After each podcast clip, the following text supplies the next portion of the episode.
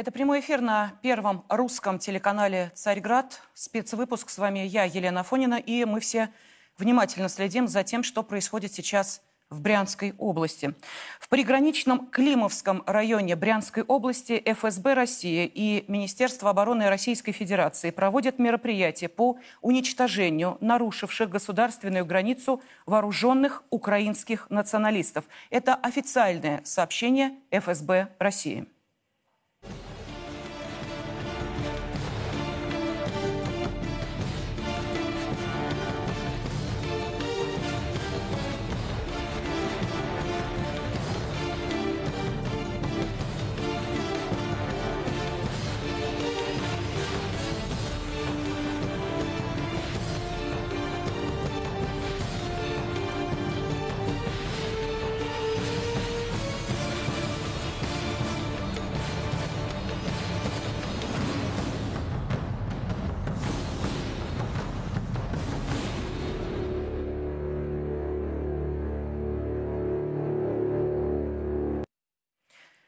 Террористические атаки Украина сегодня совершила не только на Брянскую область, мы еще об этом обязательно поговорим. Ну а самое главное, мы должны понять, какой ответ должна дать Россия, с кем мы имеем дело и как могут развиваться события дальше. Об этом в прямом эфире мы поговорим с нашими экспертами и в первую очередь с политическим обозревателем Первого Русского. С нами в студии Андрей Перл. Андрей, здравствуй. Добрый день. Да, Не ну, очень-то он добрый. Да, сейчас э, уже вот буквально перед э, нашим выходом в прямой эфир э, стало известно о том, кто берет на себя ответственность за этот террористический акт. Да, это так. Я думаю, что надо сказать прежде всего вот что. А, две вещи. Первое. Совершенно очевидно, что мы имеем дело не с нормальным государством, пусть сколь угодно нам враждебным, мы имеем дело с террористическим объединением, с государством-террористом. А мы никогда в своей истории не имели дела с целым квазигосударством такого масштаба, которое все являлось бы террористическим. От самой верхушки политической до низов их вооруженных формирований. Чем-то подобным а, являлась разве что та организация, запрещенная в России ИГИЛ, с которой э, Россия имела дело в Сирии, но в составе коалиции, во-первых, и с несколько меньшим количеством боевиков, во-вторых. То, что они сделали, вполне подобно тому, что делали чеченские бандиты, такие как Басаев или Масхадов, или как там звали того, который совершил теракт на Дубровке. Вот. И это означает, что, э, опять же, две вещи. Первое – что они не рассчитывают ни на какую военную победу. Они в отчаянии. И они надеются только на то, что им удастся напугать русское общество и русский народ. Мы очень страшные, мы убиваем женщин и детей, мы берем заложников, нас лучше не трогать. Это террористическая даже не тактика, а стратегия.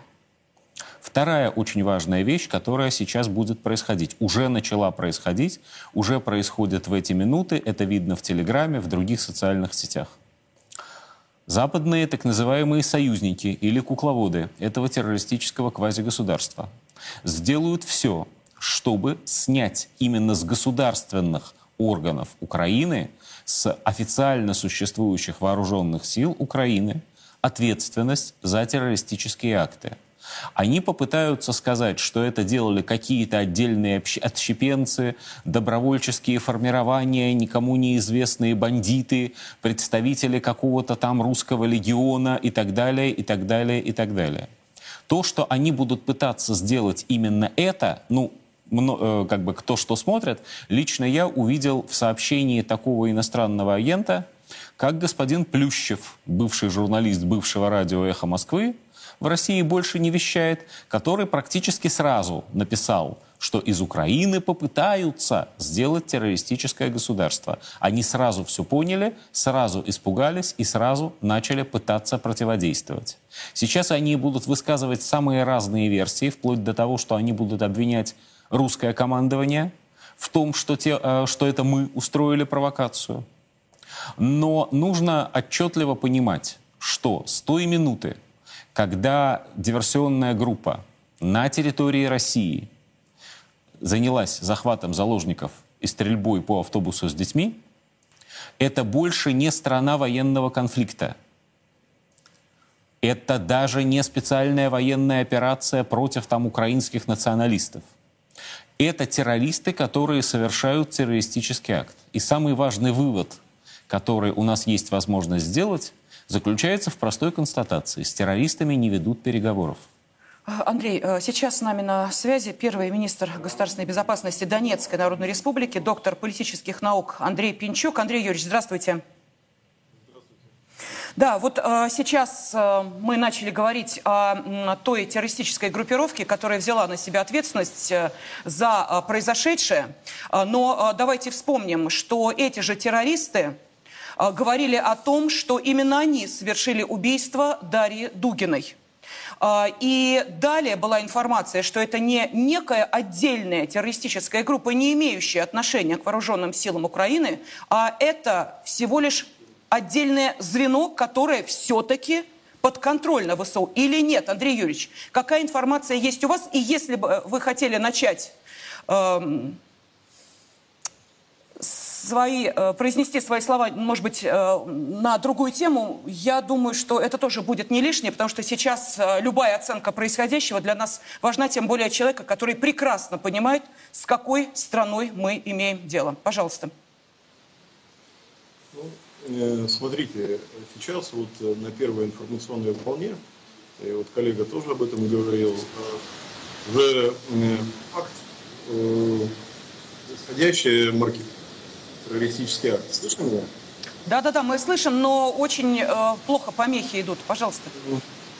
Вот я бы с этим не торопил, потому что, и судя по всему, российское руководство тоже с этим не торопится, с таким определением террористическим. Потому что если бы, э, допустим, э, российский спец был уверен, что акт именно террорист, то э, уже был бы, была бы объявлена контртеррористическая операция. Она не объявлена в, этой, в этой территории. Я думаю, связано это с тем, что если мы да, объявляем контртеррористическую операцию людей, которые вот, осуществляют эти действия просто мы... Андрей Юрьевич, прошу прощения, давайте все-таки мы попробуем связаться с вами, потому что э, очень э, плохая связь. А, вы говорите действительно очень важные вещи, и а, будет обидно, если наши зрители их не услышат. Поэтому сейчас, а, сейчас попробуем еще раз с вами связаться. Но по поводу того, террористический акт или нет, ну давайте, вот я понимаю, сейчас действительно очень много разной информации, особенно в телеграм-каналах. Я рекомендую всем зайти в официальный телеграм-канал Царьграда, потому что мы собрали всю достоверную информацию, она у нас есть, идет обновление на сайте Первого Русского тоже. Вот сейчас сейчас э, я хочу предложить вам сухие э, факты, те, которые подтверждены официально, о том, о чем сообщили власти. Э, губернатор Белгор... прошу прощения, Брянской области сообщил, что украинские диверсанты атаковали два села, Любичане и Сушаны. Э, между этими населенными пунктами буквально э, около получаса езды. Э, в Любичанах диверсанты обстреляли автомобиль, который вез детей в школу. Ранен ребенок, десятилетний мальчик.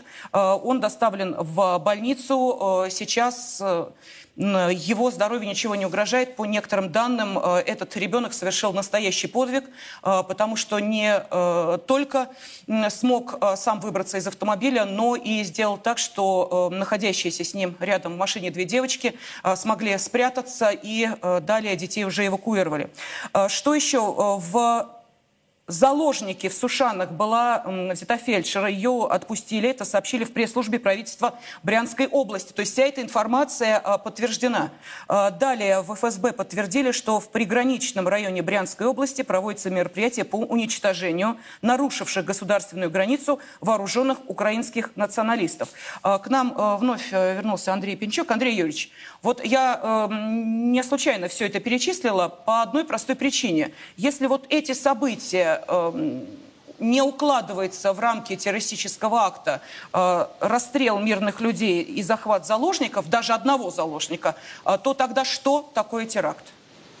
Ну вот вилка у нас простая. Или мы говорим о том, что это теракт, и его совершила какая-то террористическая группа, в данном случае некий интернациональный легион, русский добровольческий корпус, или мы говорим о том, что это вооруженное нападение э, государства Украины, которое пока, к сожалению, Российская Федерация признает легитимным. Нас с ними есть торговля, у нас с ними э, ведутся некие переговоры, сделки и прочие там э, какие-то около политические, экономические действия мы совершаем. И э, если мы просто скажем, что это очередной теракт, ну теракт, э, плохо, мы его осуждаем, но у теракта есть конкретные исполнители и организаторы. Или мы говорим, что на Россию было совершено военное нападение, военная агрессия, и в таком случае э, вопрос стоит о объявлении войны. Потому что э, это, по сути, перевод э, конфликта в совсем другую стадию. Еще раз повторюсь, контртеррористическая операция не объявлена, то есть не введен специальный правовой режим. Э, и я думаю, что сейчас вот э, мы находимся вот в этой вилке. Э, я считаю, что действительно мы должны говорить о том, что это нападение не какого-то там добровольческого корпуса, да, потому что что такое добровольческий корпус русский? Все знают, что это произведение гражданина Пономарева, который, получает, который действует под контролем западных спецслужб. Этот проект схлопывается, он ну, оказался у них неуспешным, и вот подобные акции организации фактически создают ему рекламу и возможность финансирования. Э, это э, для нас э, это неправильная квалификация, потому что в таком случае мы в этой ситуации остаемся наедине с этими конкретными исполнителями и Пономаревым, и корпусом. Это неправильно. Повторюсь, мы должны говорить о том, что это делегитимизирует Украину как государство. Мы должны э, объявить это, перевести э, в эти отношения в реальность, в том числе правовую, прекратить какие-либо сделки, договоренности, объявить конкретные цели этих военных действий. А то, что в условиях военных действий есть акции террористические, диверсионные, там партизанские, еще какие-то, это всего лишь способы реализации войны войны э, допустимыми или недопустимыми э, инструментами. Поэтому э, тут терроризм, он как бы по факту. Что такое терроризм? Это совершение действий, взрывов, поджогов, иных насильственных действий, направленных на достижение политических целей. У нас в законе так написано. Но мы, у нас несколько другая картина. У нас не локальная история, у нас история глобального политического уровня. Я думаю, что этот вопрос сейчас ключевой. Андрей Юрьевич, тогда объясните, пожалуйста, в таком случае, чем нападение на Брянскую область, если мы сейчас э, придаем э, этому действительно э, нужное и важное значение, отличается от того, что происходит на новых территориях Российской Федерации, которая по факту является такой же территорией, как Брянск, Курск, любая точка на карте Российской Федерации. Почему в таком случае мы должны сейчас, именно исходя из вот этого факта и акта со стороны Украины, уделять этому какое-то особое повышенное внимание? Объясните. Ну, лично для меня ничем не отличается, сразу скажу. Вот, то есть э, для, для меня Москва и Донецк — это одинаковые города. Я разницы между ними не вижу никакой. Но дело в том, что, если вы помните, когда э, было принято решение о принятии новых территорий в состав России, на этих территориях было объявлено э, локальное, э, было введено локальное военное положение. Там этот особый э, режим, в котором предусматриваются, к сожалению, боевые действия, он введен. То есть с точки зрения законодательства России, э, к сожалению, повторюсь, в условиях локального режима, э, военного режима, значит, такие действия, ну не то что допустимы, но не исключаются.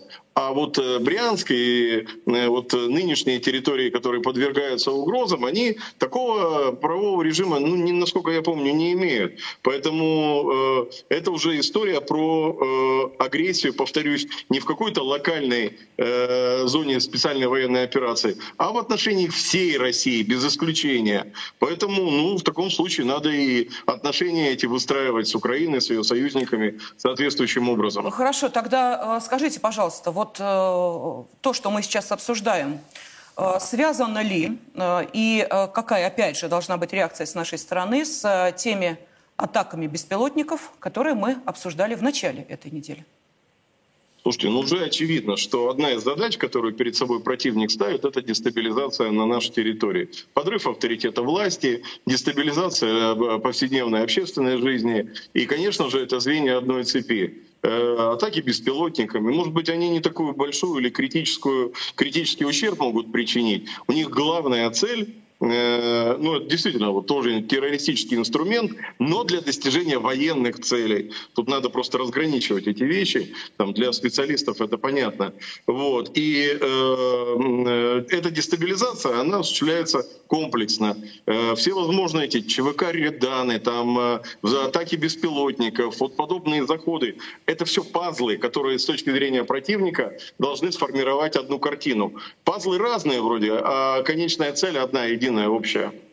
Спасибо за ваш комментарий. На связи с нами был первый министр государственной безопасности Донецкой Народной Республики, доктор политических наук, герой Донецкой Народной Республики Андрей Пинчук. Андрей, пожалуйста, согласен ли ты с Андреем Юрьевичем, потому что есть э, Я согласен момент... в целом, я согласен в целом, но я хотел бы сказать вот какую вещь. Конечно, с точки зрения русского патриота нет никакой разницы между нападением на город в Херсонской области и нападением на город в Брянской области. То и другое область России. Но разница и очень существенная есть с точки зрения нашего противника. Наш противник, который считает себя украинским государством, думает, что это его территория, и он пытается от нас ее освободить, захватить ее назад. То есть он как бы, как и мы, он считает, что он сражается на своей земле. Это все-таки важно. Второе. Наш главный противник, который спонсирует сегодня Украину, посылает туда оружие, даже уже и солдат, деньги и так далее, наш главный противник всю дорогу говорит о том, что международно признанная территория России целью не является. Они, правда, не признают за нами, естественно, ни Крым, ни Донбасс, ни Херсонскую область, но Брянскую область они за нами признают. Обратите внимание, что это красная линия, которую не мы для них провели, а они для нас и для себя привели, провели. Они с самого начала и до сих пор говорят о том, что да, они хотят одержать военную победу над Россией, но они хотят это сделать на территории Украины, той Украины, которая у них на картах, в тех границах, которые когда-то провел э, Ельцин и его подельники, значит, из Украины и, и тогдашней Белоруссии. Это важно, поскольку мы имеем дело с выходом за пределы, которые Запад сам для себя установил. Это с одной стороны. С другой стороны, да, конечно, существует закон Российской Федерации. В законе Российской Федерации совершенно четко сказано, что мы считаем терроризмом, а что мы считаем другими преступлениями. Закон на то и закон, что он должен исполняться. Но в человеческом представлении есть очень большая разница между обстрелом пусть даже и жилых домов, с помощью там артиллерии с противоположной стороны фронта, и с тем, что э, в масках врываются в эти дома и начинают стрелять в людей. Возможно, убивают столько же людей. Но разница все-таки очень велика. Разница между актом устрашения, которым должен являться террор, актом устрашения э, с политическими целями, и актом военной агрессии, военными действиями, в том и состоит, что террор не имеет военного смысла. Вот я сейчас э, хочу э, нашим зрителям э, предложить, во-первых, э, услышать э, губернатора Курской области Романа Старовойта. Пожалуйста, приготовьте э, вот это видео, которое губернатор сам записал, рассказывая о том, что сегодня происходило в поселке Теткино Курской области, где вот как раз был обстрел, где да. также есть пострадавшие. Готово это видео? Пожалуйста, давайте смотрим. Друзья, к сожалению, в эти минуты продолжается очередной обстрел поселка Теткино в Курской области. Наши вооруженные силы наносят ответный огонь. По предварительной информации есть пострадавшие. Аварийно-спасательные службы готовы оказать своевременную помощь. Более подробно расскажу об этом позже. Это минометный обстрел. А теперь давайте услышим что рассказала жительница Сушан Брянской области, которая э, находилась в эпицентре происходящих событий? Эту э, аудиозапись публикует телеграм-канал «Ридовка». Женщина рассказывает, как украинская ДРГ зашла в село. Давайте слушаем. Я своими глазами всех видела. Семь бежали по одной улице с автоматами, семь человек. И по второй улице по, по- по- по другой. Тоже не знаю, тех не видела. Много тоже было. С гранатометами, с автоматами, с пристрелками. Дом сожгли полностью, стреляли у, женщину, что возле дома стояла. Ну вот теперь давайте попытаемся понять, действительно ли есть разница между тем, что происходит, когда беспилотники долетают практически до Москвы, тем, что происходит в приграничных с Украиной территориях, чем обстрелы территорий отличаются от захвата заложников и убийства детей. На связи с нами член-корреспондент Российской Академии ракетных и артиллерийских наук, доктор военных наук Константин Севков. Константин Валентинович, здравствуйте. Здравствуйте. Да, пожалуйста, хотелось бы услышать вашу оценку всего произошедшего на этой неделе. Ну, что можно сказать? Действия ВСУ имеют ярко выраженный террористический характер, поскольку никакого военного значения не, с точки зрения непосредственно нанесения ущерба обороноспособности России это не оказывает. Это классическая война на устрашение, то есть война террористическая. Именно террористическая война.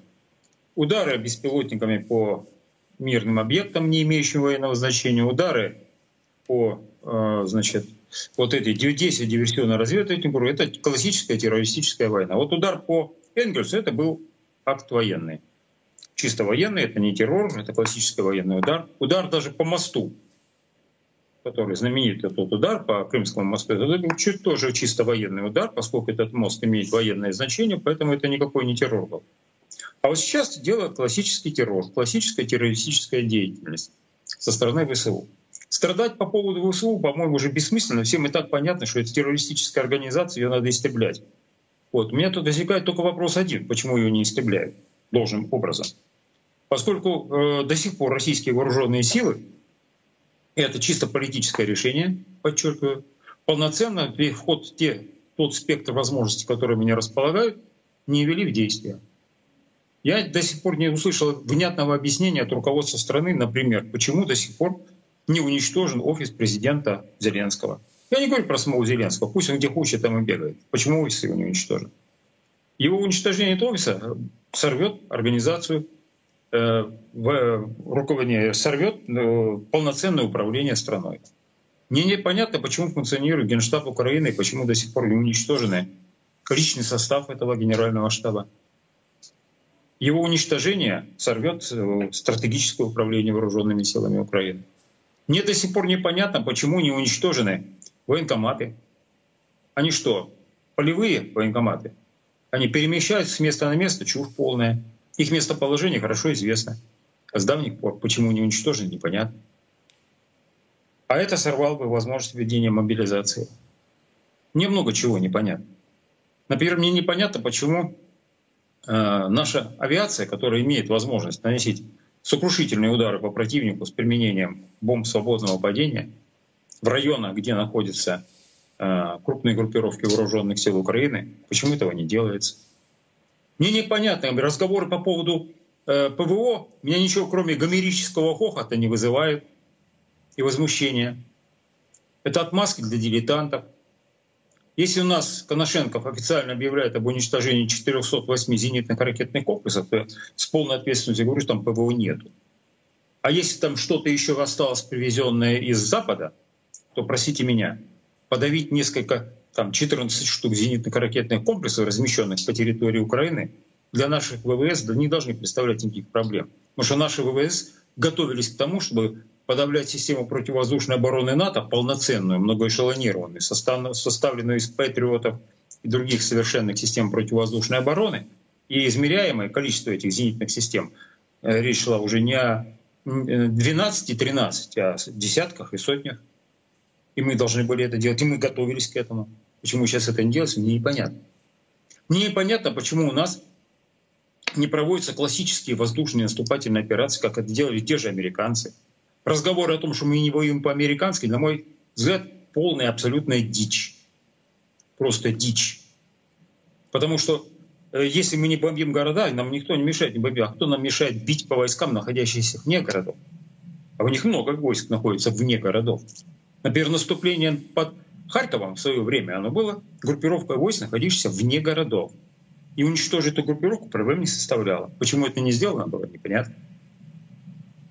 Как мне непонятно, почему оставили Херсон, поскольку здесь не было абсолютно никакой военной необходимости. Это прямо следовало из доклада представителя Министерства обороны генерала Коношенкова. И то, что мы сегодня имеем, да, это все понятно. Это деятельность ВСУ, деятельность ВСУ мне вполне понятна. Это террор в отношении мирного населения, направленный на создание условий для возникновения в России революционной ситуации. Я, я не хочу этого. Как, почему наша власть не предпринимает мер по предотвращению таких э, действий? Константин Дмитриевич, вы знаете, вот э, когда вы сейчас э, говорили об украинской ПВО, я, естественно, как и я уверена, наши зрители тоже, э, вспомнили спор по поводу нашей русской ПВО и, э, соответственно, те прогнозы, э, которые были после вот атаки беспилотников, говоря о том, что с нами церемониться не будут. И то, что э, эти самые беспилотники, практически сделанные на коленке, можно запускать из любой точки любого города Российской Федерации. И если это произойдет массово, то да, может быть, урона действительно серьезного не нанесет. Э, но это будет очень серьезный психологический и моральный урон, который может привести к весьма серьезным последствиям. Если эти дроны на территории России будут атаковать вот то, что вы перечислили на территории Украины,